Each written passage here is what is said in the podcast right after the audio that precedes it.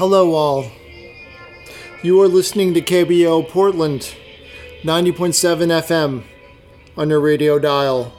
Tonight's episode features Portland poet Ross Robbins and me, Patrick Bocarde, your board op and host. Tonight is the first show I'm hosting without Walt Curtis, and I hope to keep to his traditions of fun, chaos, and poetic enlightenment.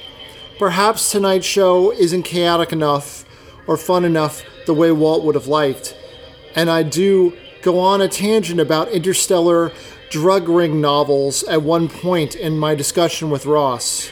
But I hope I can stay true to Walt's goal of bringing diverse poetic voices to the KBOO airwaves. Who knows? Perhaps even Walt will have a say in the end. Here goes. And tonight we have Ross Robbins.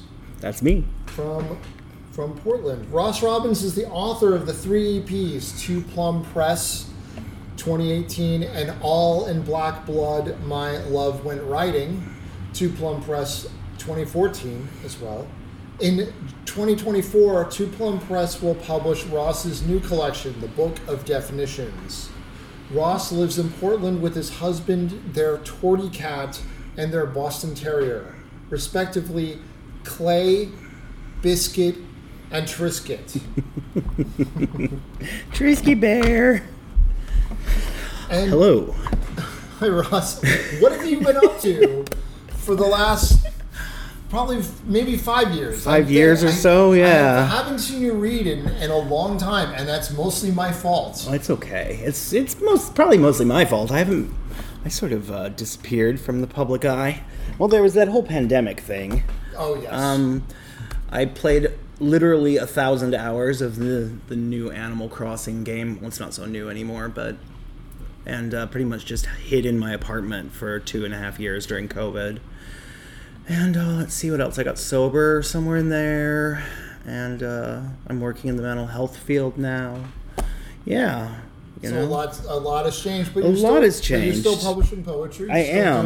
Still doing readings. I will be. Valentine's Day, when the new book releases, I will be having a release party, and I'm getting ready to start the reading series back up again. And I feel like there aren't enough poetry readings in Portland these days. There are not. If it is to be, it is up to me. there are several, but yeah, there are not enough now. No, never enough. In my opinion. And it's good. None of them actually start when I need them to start, like 2 in the afternoon. Right. Right when I get off work.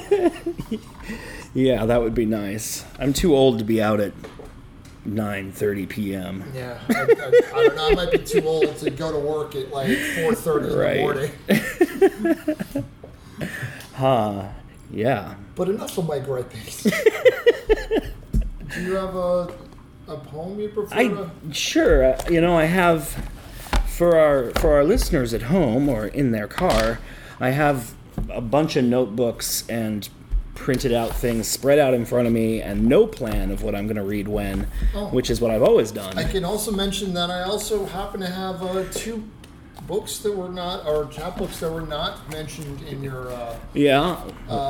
Hot Bright Oyster, which was Bone Tax Press. That was me, yeah. Oh, that was Bone Tax Press, was Ross. And... I want to say how I feel and be done with it forever. Which I went through again last night, and that moved me greatly. Oh, thank you. And it's just Ross Robbins. Yeah. Oh, wow. You got one of the early copies. And you signed it, too. I did. Yes. Well, at any rate, so the new book, like I said, is called The Book of Definitions. And how about I open appropriately enough with the first poem from the collection? Flyleaf, a blank page at the beginning or end of a book. Not marred by ink of text, blank stretch where I scratch your number. Just before the title, before colophon or after denouement has come or not come. This night, a hole in a thin black dress sock, a sliced almonds dust, bunny crown on the linoleum. I drink a slow glass of tap water. I clear my throat. Sliced almond. The sliced almond's dust bunny crown. That is my dirty kitchen floor. Works wonders from poetry. Right. How about a few more? I'll read a few more definition poems, and then I'll read some other newer stuff. And sound just good? A question. Yeah. Book of Definitions. Yes. So it is a. Every poem is a definition. In a sense, yeah. The title of every poem is a word, followed by a sort of succinct definition of that word. I got a lot of the definitions out of like a 1904 vest pocket dictionary.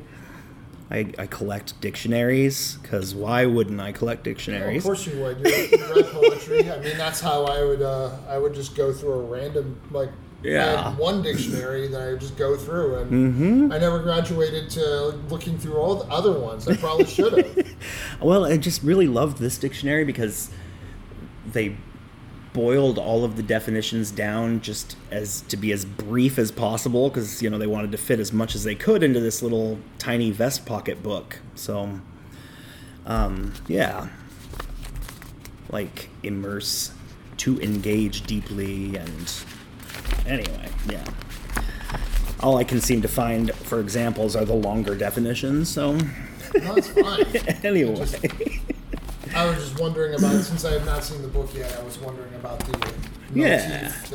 Yeah, and the poems, they're more than just, like, definitions. I guess some of them, they just sort of are, like, inspired by the word that's the title.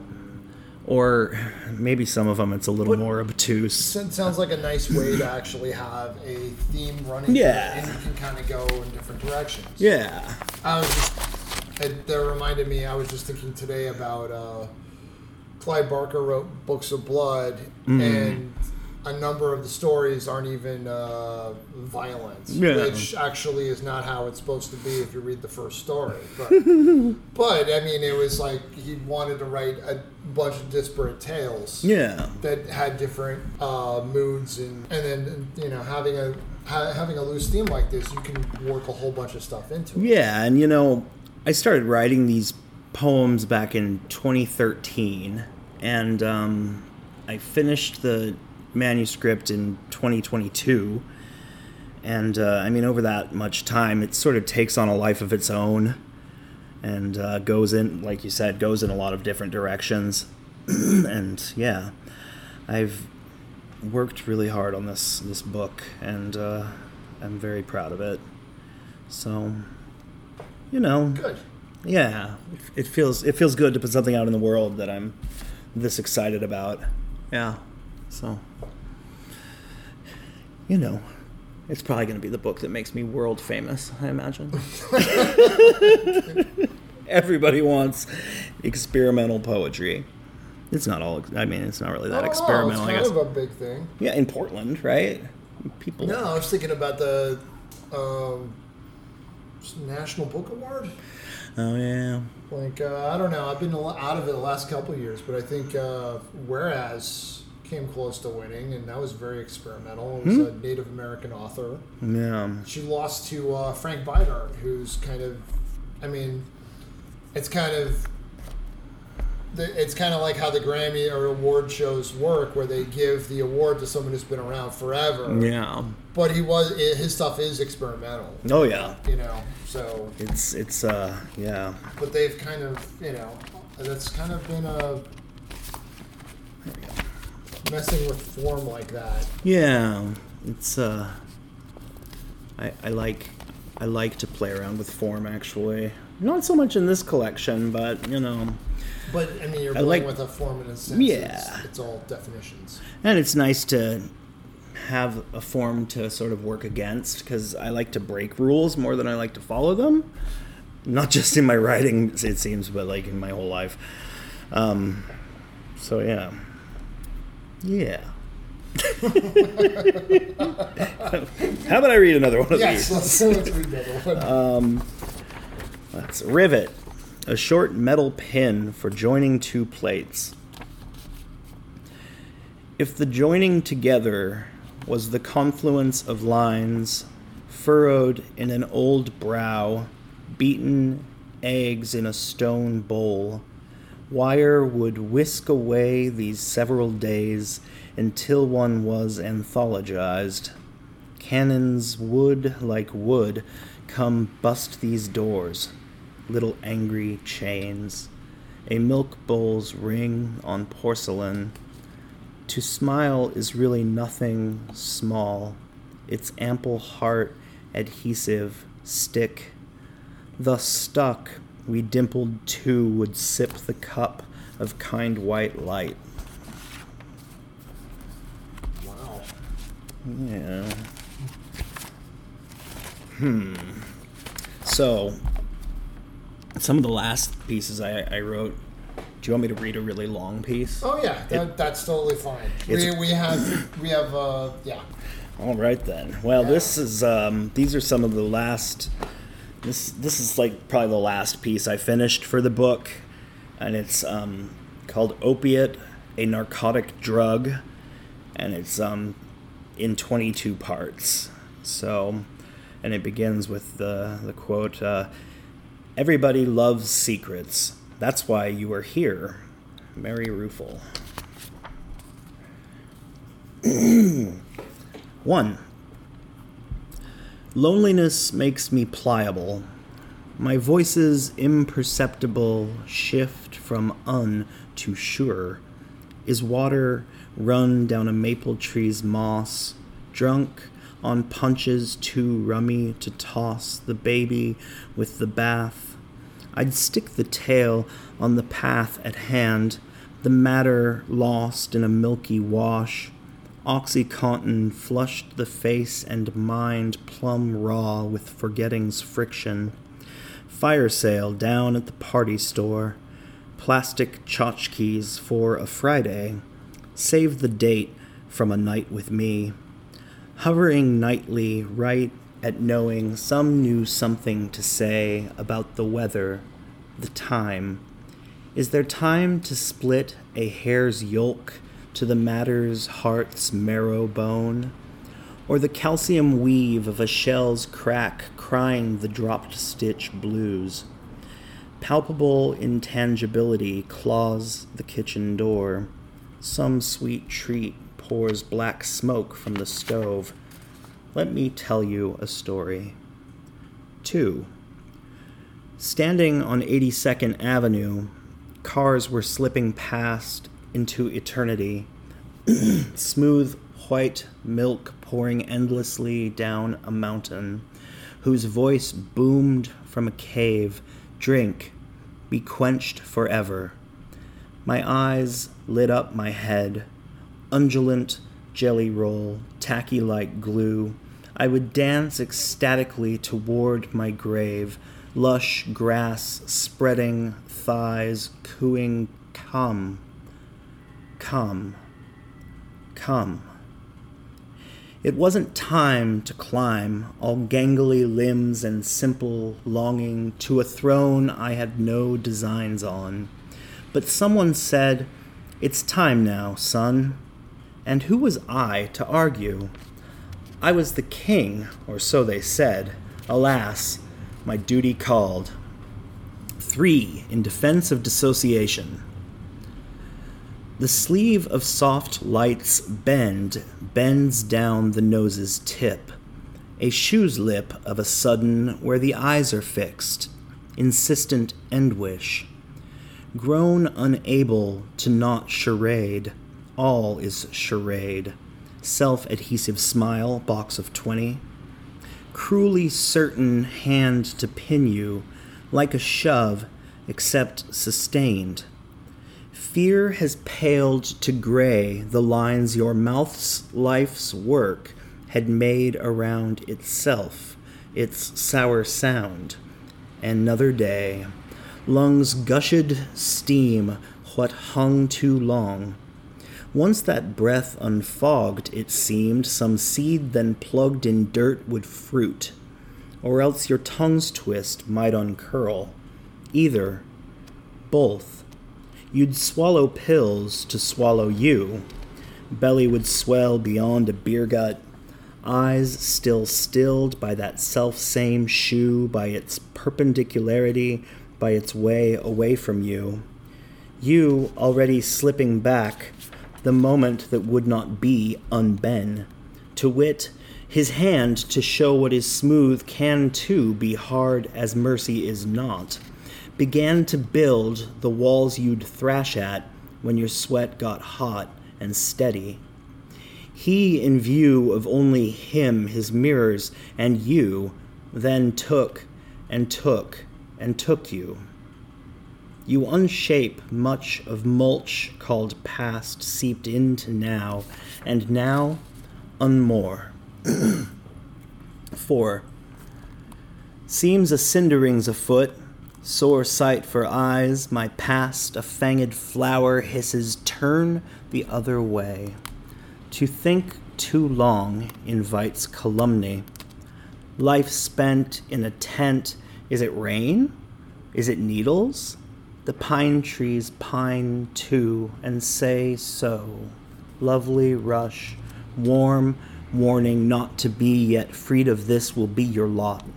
A lot of many have tried. Soft needles still clatter, bruiseless impact on canvas. Oh, sleep. 5. Comprehension's soft bloom ellipses its way into you, caught unawares when consumed of a sudden. Mostly green, even cold green. It comes on smooth, then a bolt. Your life is not your life.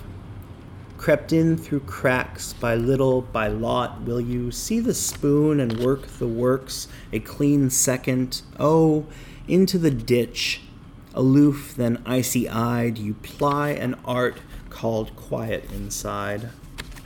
We may skip some of this. I'd forgotten just how long some of these are. Yeah, maybe we'll skip a few here and there. It's up to you. Yeah, I think we'll jump forward to 9. 9. Lonely matter seeks its level, a milky wash to be dissolved in. 100 Oxycontin cottons, a slowing parade at illogical conclusion. Call it my mid-20s. Strewn palm to palm, it's become my history. Matters of practicality, of slinking off to be undone, conspired with shame to quiet me a spell. Now I wake, heartbreak, contaminate. The cliche can, so it does. Symbol via simple image, the train slowly crosses river, slowly river carves its way. The way is long, the longing is a train, intently trained on being present. 10. The train's clack passes dark on dark. Ditch choked in ivy, rats cannot pass. You tell yourself, let past stay past. To reenact its own consequence. Logic is not a friend for certain, nor is it a foregone foe. Conclude then as you will. Sealed for all time in cold amber, a blood drip just beyond your pitch-caught lips' reach. Fading out, you'll just miss out when death's hot hand finger fucks you and yours. Gasp and bite the aforenamed lip. I mentioned above the blood and it. You shiver, tits up, waiting for the slip, for God to end the wait and fill the gladdest hearts with blooming yes. Got a lot of waiting yet. Sorry, I was finding that very amusing, but that's not actually amusing when you think about it. Not really. My experience is kind of terrible. 12. Lunchtime at Paranoia Park. What's known's no rascal worth pursuit. Your eyes' wet blots are tissue daubs preserved for all time by, well, no one. No one has thought to fossilize your often cottoned sorrows. comes always on unceasingly the day, its myriad asterisks. You have to breathe to stay unskinned within your bones, your blood. Elsewise, all is funeral fits and crematorium dreams. Hazy diptych, the me right now, what's next a must. Dim summed up facts whose stacked mass means no lunge for sky. Foreign, and will be, the fathoms of cannot fathom. Bottomlessly distant down till sight fails. Frenzy, stripping pigeons' necks nude. What's remaindered is, to an eye, spit wet. Stupid fucking birds, I hiss, ever the starry-eyed poet. Murkily come on the days, so too come on the nights. Time's mindless stomp is a rhythm worth my time. Meantime, here's an unfine singer, his voice as smooth as just slit wrists. This brick-paved park, fistingly unsoft or sweet. My paltry and dwindling store of grip is a burst of gush fit to get fucked, and I do. Okay, so that one's amusing too, but yeah. not quite as depressing. Yeah. Well, and just, a little side note here. When I wrote most of these pieces, it was when I was homeless. My husband and I had ended up on the streets at the low point of our addiction, and so a lot of these pieces, I feel like some of it is maybe kind of coded. Well, not kind of coded. A lot of it is coded, and a lot of it is coded because it was at the time, it was the only way I could really even approach the subject and of everything that had happened and was still happening was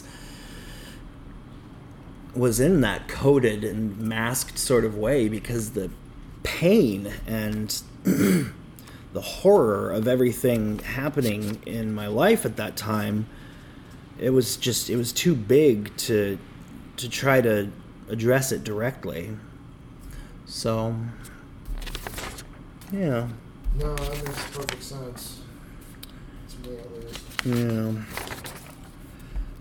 How about, let's skip forward to 19. We have traveled roads swollen with rain.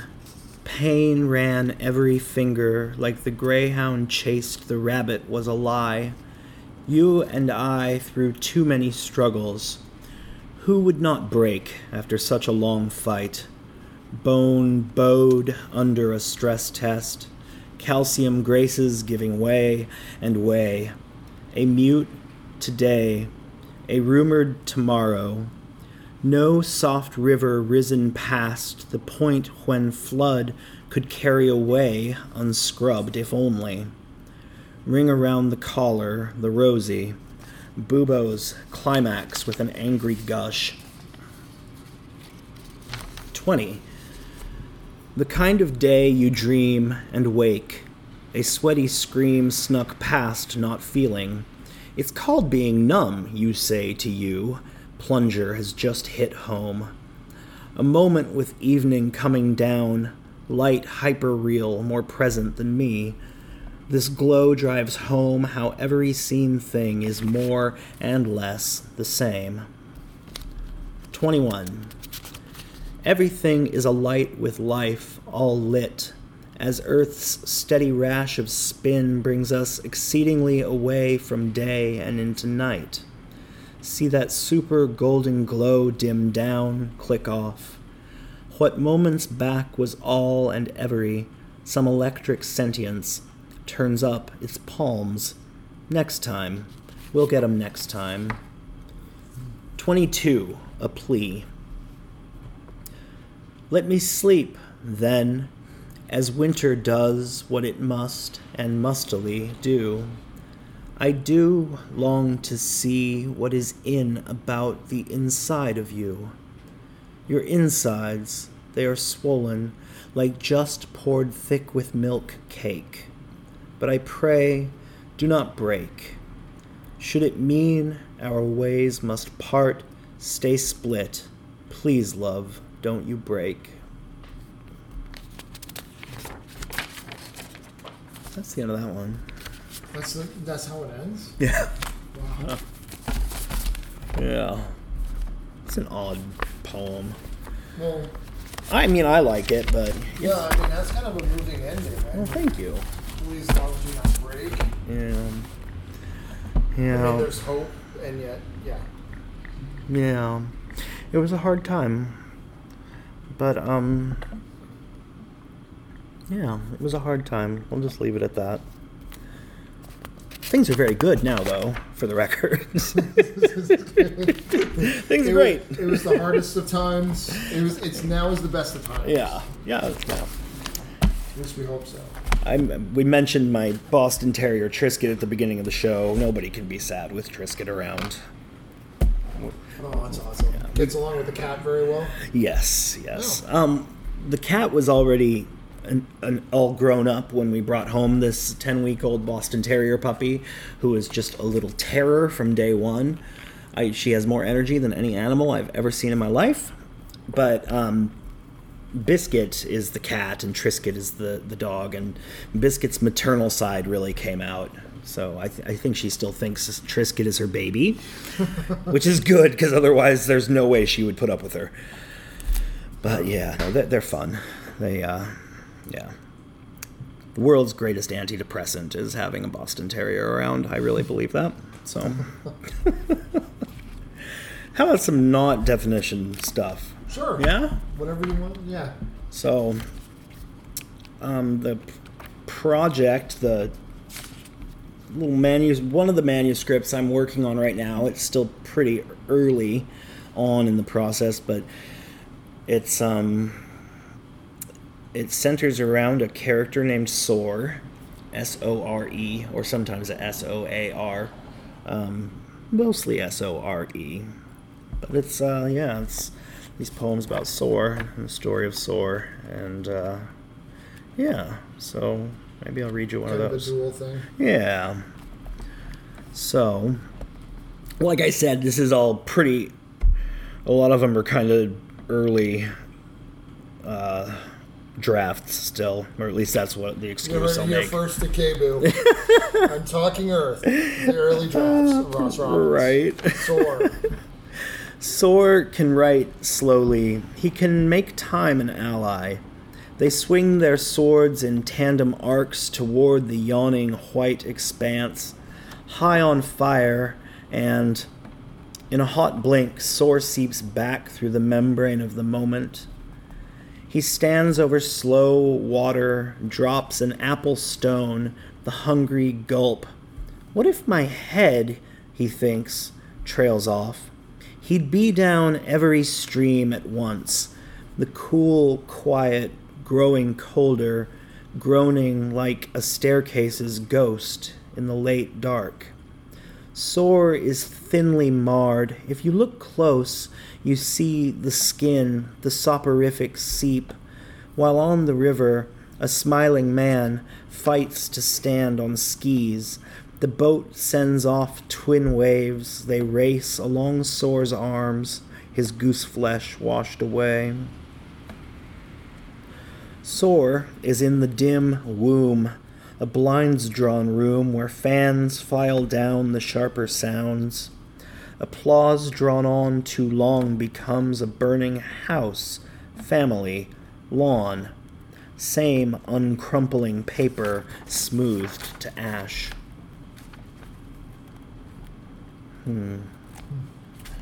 So, that's that. I mean, it's not all of it, but, you know. So Sore's kind of, that was kind of a more optimistic one. Yeah, you know, this is, what a thing to have to. That was Sore more like S-O-A-R. Yes, yeah, maybe, you know, somewhere in the middle there. You know, the guy's on the water skis is walking on water. Yeah. Okay, I will throw a This is a difficult thing to admit, but, you know, I'm not so cynical and pessimistic as I used to be. and which is great for every aspect of my life, other than it has been strange with my writing. Yeah. Because I feel like it's difficult to be optimistic and write poetry at the same time. Well, I mean, for me, it might have been Martin Amis who said this, but he said something like, it might not have been him, that Tolstoy was the only one who can make happiness swing on the page. Hmm. Yeah. Maybe it was because he was so dour in the first place it didn't matter, but it is hard to like. Yeah. Especially if you're not pulling a Thomas Hardy and making things happy just to set you up for the terrible thing that's going to happen later on. Yeah, I mean, the world we're living in, I don't know if anyone else has noticed this, but it's kind of dreary here lately. It's pretty grim. There are some bad things happening in the world. Yeah, and I mean, there's some things you could worry about too. And that would be true regardless of when this was recorded or broadcast, really. Yeah, the world is... There's always something you're worried about, but like sometimes it seems it's a lot worse than other times. Like, the doomsday clock is a little bit closer to midnight sometimes than others. Yeah, and I think it's kind of close right now. Yeah.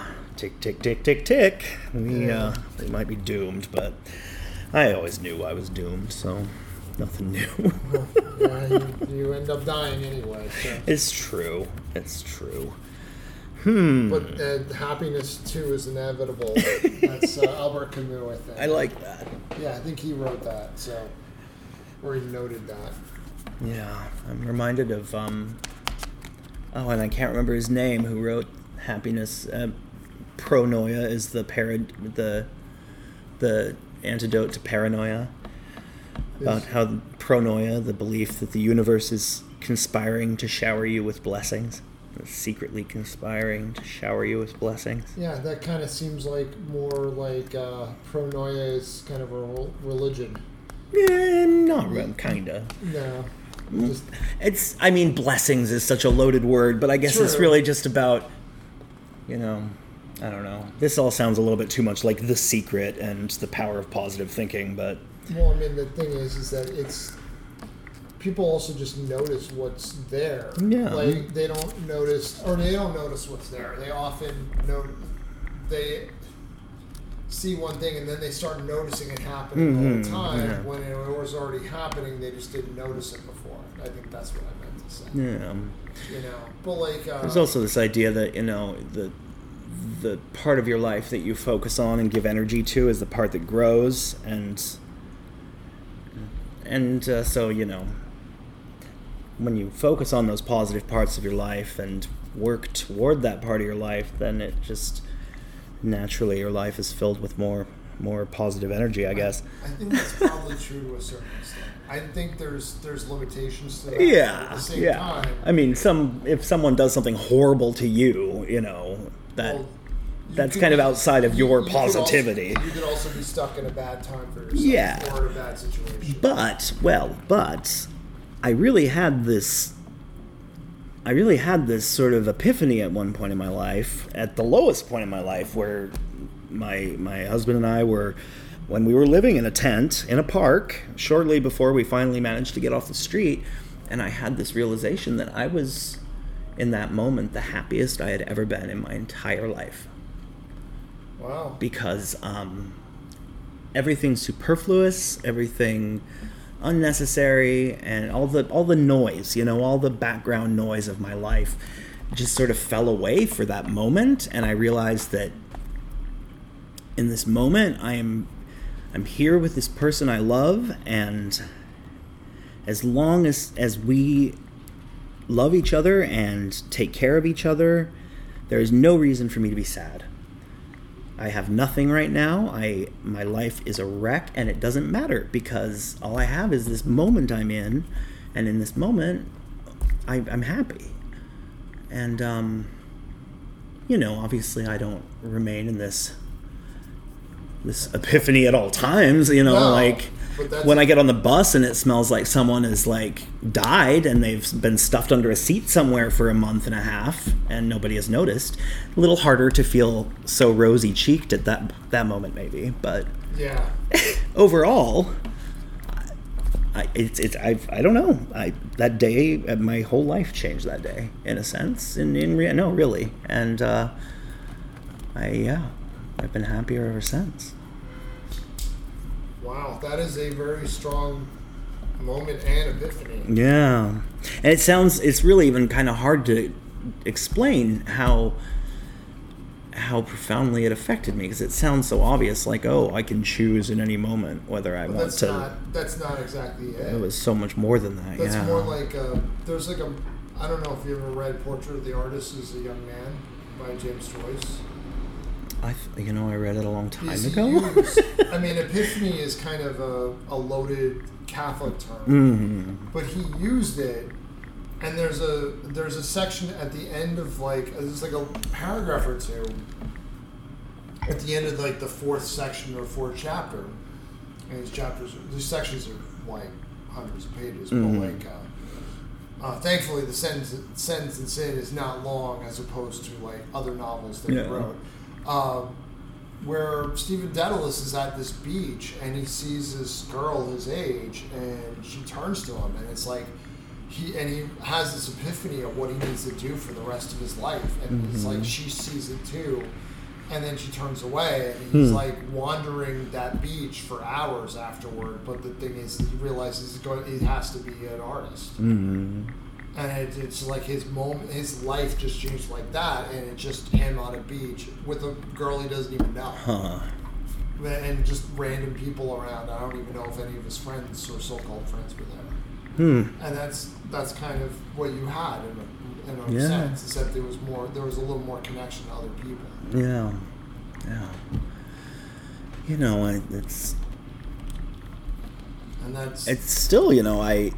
I am happiest when I'm just letting go of things outside of me and trying to just be in the moment that I'm in. I wish it was easier, because it's not something you can always do. But well, there's things you got to plan for. Yeah, it's true. Well, what super positive thing can I read after that? You can read something depressing and change it. How about this? Who laughs last? The cigarettes, a grinning skull. My teeth, the sign of speech to come. Its sound aligns in space across your ear. Hello. No kiss can cross this solemn bridge in time to beat the blow-up, kid. In pace across the looming screen, confusion turns to masterpiece. Dirty street where poverty defoliates the world tree. What was its name? A magic spell that curls the root and sprouts each branch. How generations cry, then sing, a blessing for a normal day. We do not live in humdrum times. Phones and cars erase the sky, but I cannot deny their worth. Come with me into this morning where crows and scrub jays proudly scream. They know what a day can mean. Their decisive steps sketch the way. Do you know the way to where we all become pure sound and light? I raise the blinds and look toward a place I do not know. I wrote that this month. I guess October. This 30-day calendar period. So that's pretty new. Yeah. Raise the blinds and look on some place you don't know. I raise the blinds and look toward a place I do not know.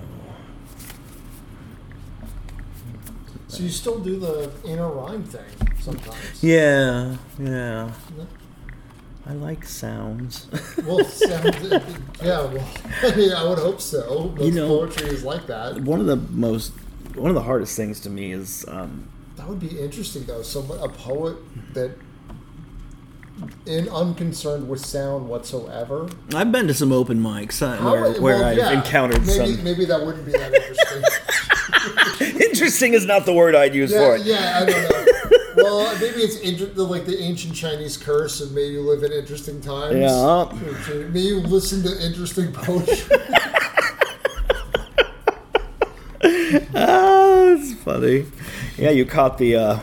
that's where the humdrum times came from. I might have actually done that. Yeah. I think I had a little period where I was trying to read with a robot voice. And someone eventually was like, you know, it's not really working. Yeah.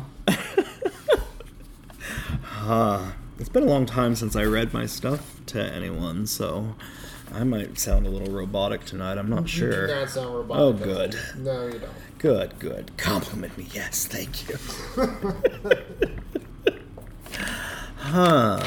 You know, if I would ever just one time when I'm on Talking Earth, maybe I could plan what I was going to read beforehand a little more. This is kind of Walt's show. Okay. Show, and, you know... Planning, he would plan, but sometimes it'd go out the window, so chaos is good. It's okay. It depends what kind of chaos. Well, there's this kind is okay. Dead air chaos is not good. Boring chaos. No, none of that. You know. Let's see. Oh, here we go.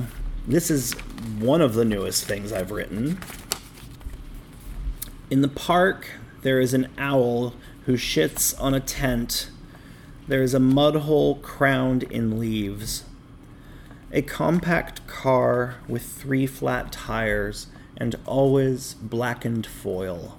Cut straws. The flood has begun, a rush to drain the city of blood, and roses droop the livelong day away. That is definitely the Portland I see. Yeah. It's getting better out there. Is it? It's getting better. Yeah. I guess, I don't know. It's very interesting when I'm on the first max of the day. Oh, yeah. It's... You know, but it is kind of getting better. It used to be like they would get stopped all the time because someone was smoking something that was kind of not the best thing to be smoking for other people. Yeah. Although I guess, smoking anything, it probably... I don't know. I'd rather somebody smoke fentanyl in my ear than smoke a joint right next to me, but I'm weird, so... Well, I'm just thinking, which is more dangerous, but then, tobacco... That's true. Tobacco might be the one that might be... I'm not sure of this.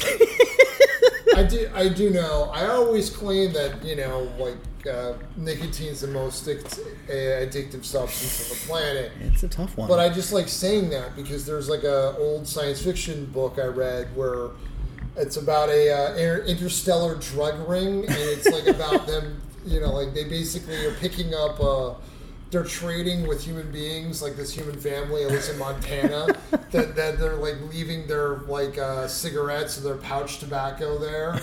And they're getting stuff from these sulfur-breathing aliens. Oh, wow. And the thing about it is because sulfur is solid in our, it's, if you're breathing sulfur, you're much hotter. So when they use the tobacco, it's they have it frozen, quotation marks, because it's our temperature. And then they put it in a room, and it unfreezes really quickly, and you breathe it in, and you're just hooked, period. That's odd. So, do you remember the name of this book? Ice World. It's by Hal Clement. Interesting. He's not the best writer. A little bit of a Kilgore Trout situation?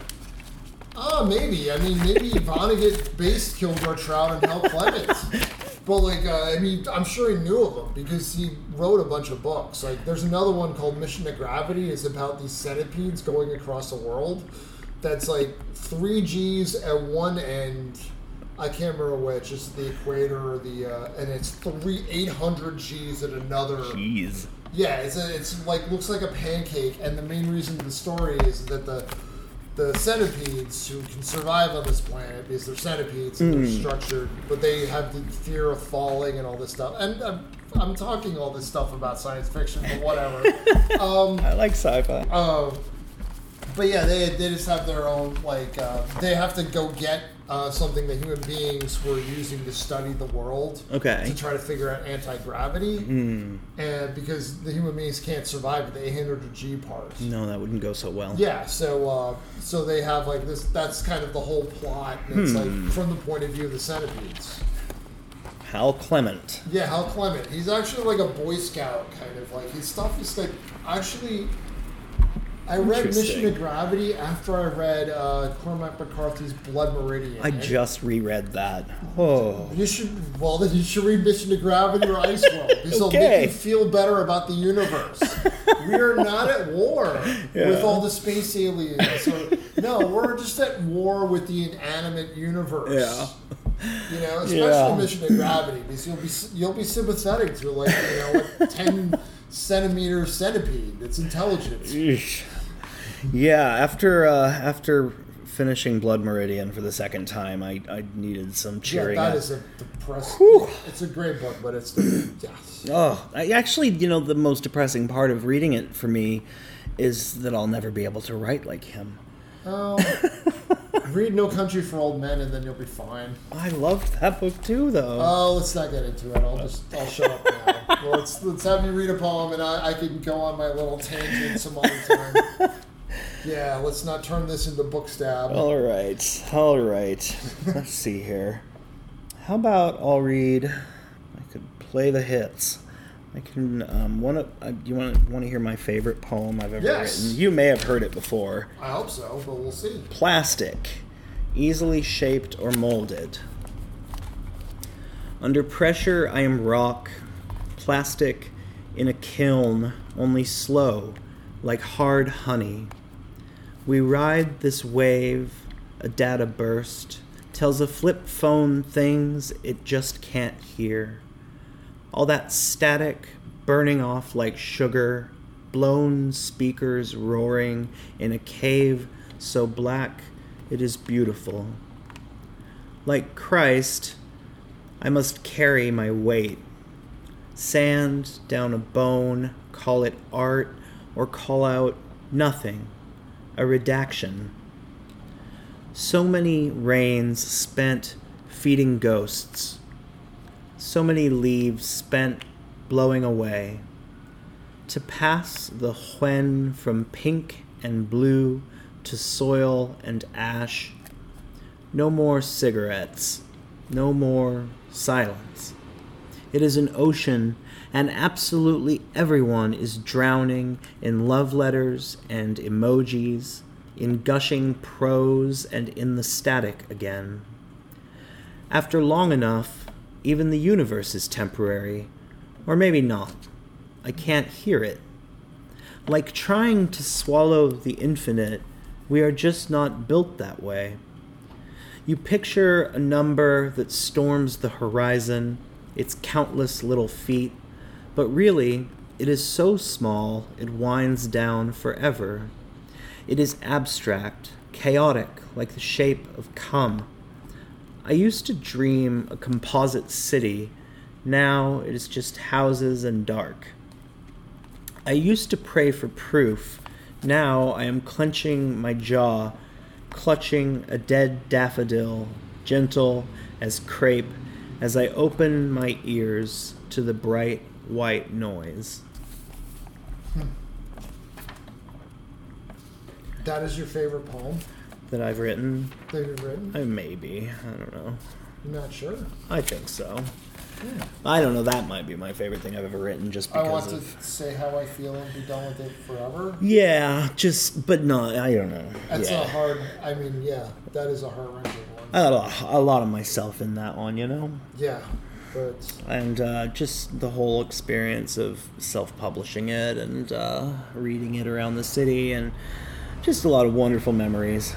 Got a lot of great memories with poetry in this city. Needs to make a comeback. Yeah, it's true. All right, how about another definition poem? Sure. Mortality, death, aka on missing being young. Little clench, apple core bitten through, woody rub on tooth elicits shiver, goosebump, neck crawl. It's not as if I am almost dead. I just... crippled feet, torn fasciae, missing puzzle piece, chewed by the dog. The whole picture is fucked by one mangled inch. Hobbled, a shopping cart with one wonky wheel, the harder pushed, the more I will wobble. Shortcut passes cardboard, cat bones, pattern in detritus. There be demons here. Muddy needles, ashes, cans, bag overhead, shopping bags. See, it's not that the universe is expanding into pre-existing space. Rather, space itself is expanding, pushing galaxies apart.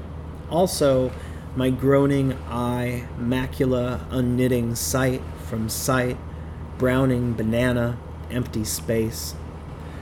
Blowing on cold coals, the room is dark. Sweaty palms held out, we shuffle, and when we touch, it is a kind of prayer. I have traveled countless miles, not knowing who you would be when I arrived. Wow, that's like about... I mean, there's all the metaphors of... the notions of the universe expanding. And then the end of it is about, the reach of it. Mm. I mean, that we don't even see what things are like that far away.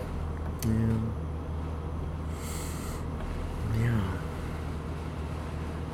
That image really, that concept really stuck with me about space itself expanding.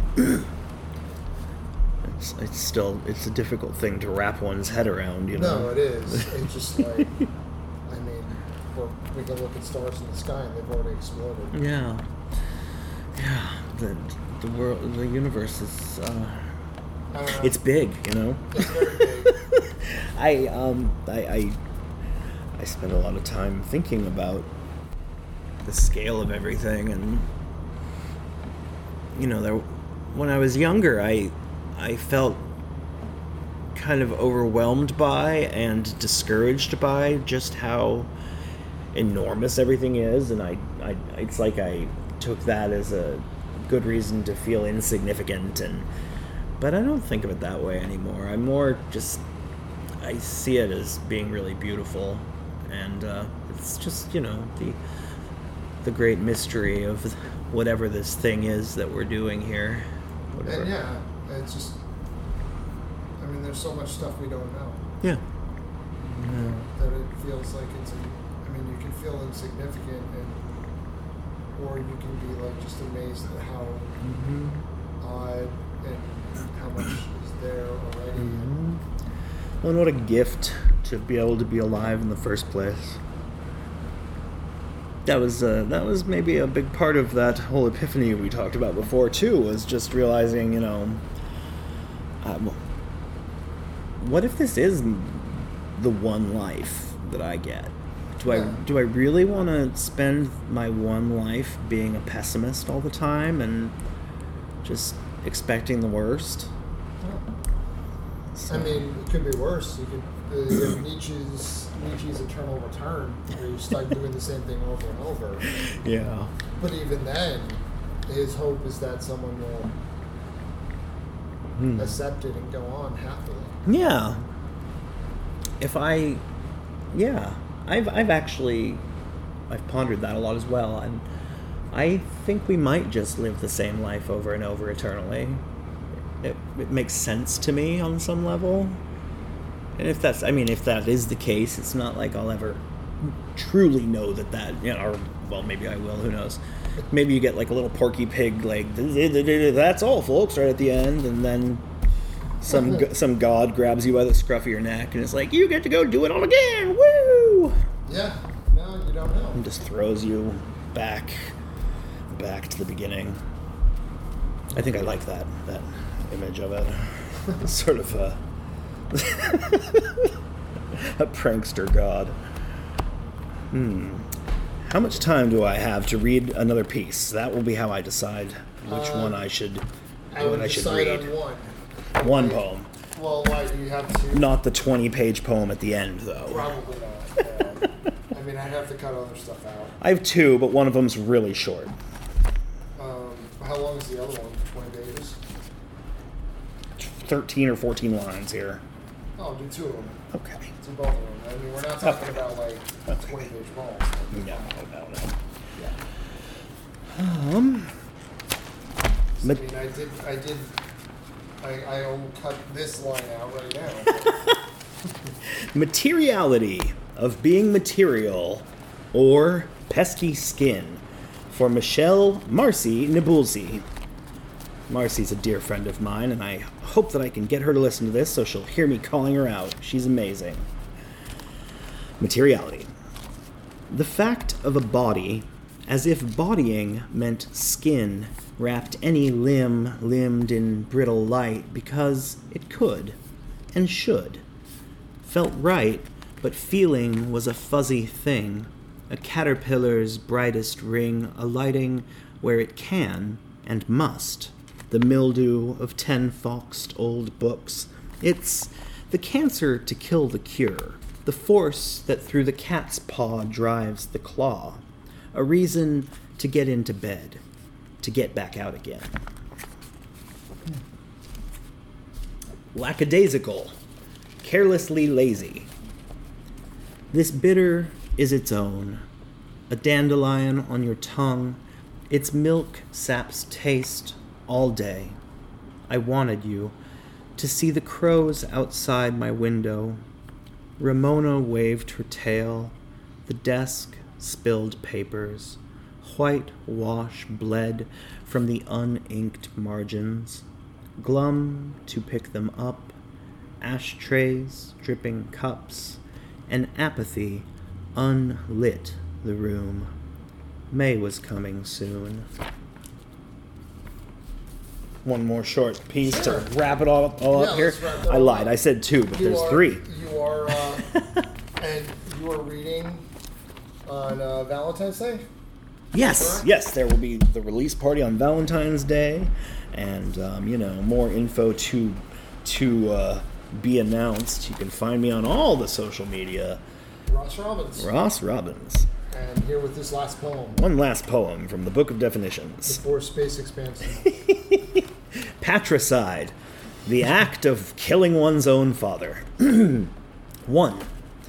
I raise a rock like a cartoon teardrop, bring it down hard, pointy end first, and plant it deep in God's golden brow. Light pours out like water on fire. 2. In the street, the mob is building statues just to tear them down.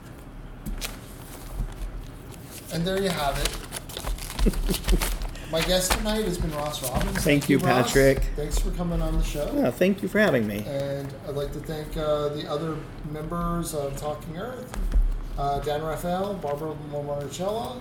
I'd like to thank KBOO. Everyone support KBOO. And... They're listening to KBOO 90.7 on your FM dial. KBOO FM. Have a good night. Bye. Okay. The Talking Earth, poet Walt Curtis, with my engineer